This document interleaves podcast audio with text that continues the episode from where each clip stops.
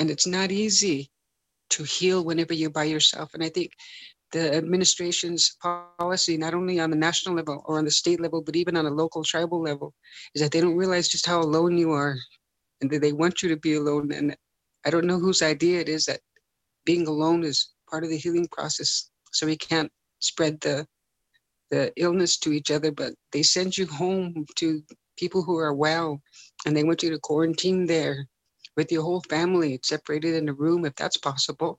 It's not possible because inside the house the air is all the same in all the rooms. So i i took the steps to to leave my home.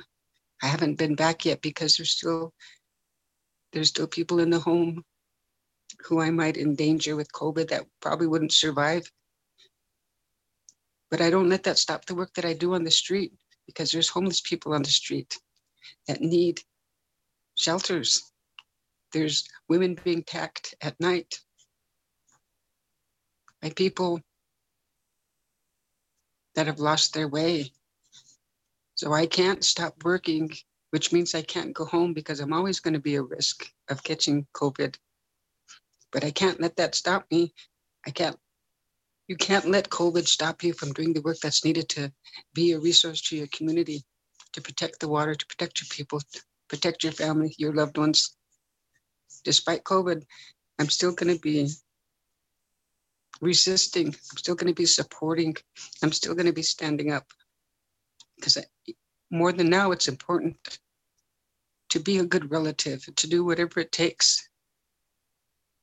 The genocide of our women has happened, gone on for centuries, and it's reached epidemic proportions with these pipelines and these man camps we have to defend ourselves because nobody else is defending us. Our words and our need to be heard by the people who think that they have the knowledge to solve the problems. We're here ready to be contacted. We're here ready to, to share what we know to help solve the problem. We're not we're not being contacted. We're not being heard still. They would rather rely on someone who doesn't have the experience or the knowledge, but they have the votes. So people are now are saying, vote, vote, vote, because they don't like what's happening either. Whatever it takes. My family, we put ourselves out there. My son locked onto an excavate, excavator. Many people have done that. Still, the government doesn't listen. So it's going to take more, more of us to stand up and rise up, not forget that we're needed now more than ever. Even though we're a small amount of people, we have a huge message. Yes, we need allies and we need, we need accomplices.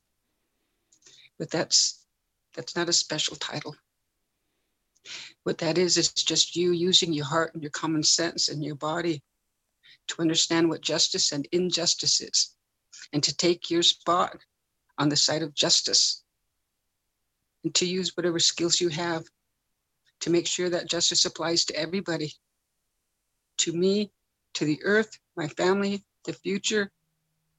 Because in America, justice seems to only apply to those who have money. Well, there's more things important than money. Water's more important than money to this entire planet. That's my message I want to show. I want to share.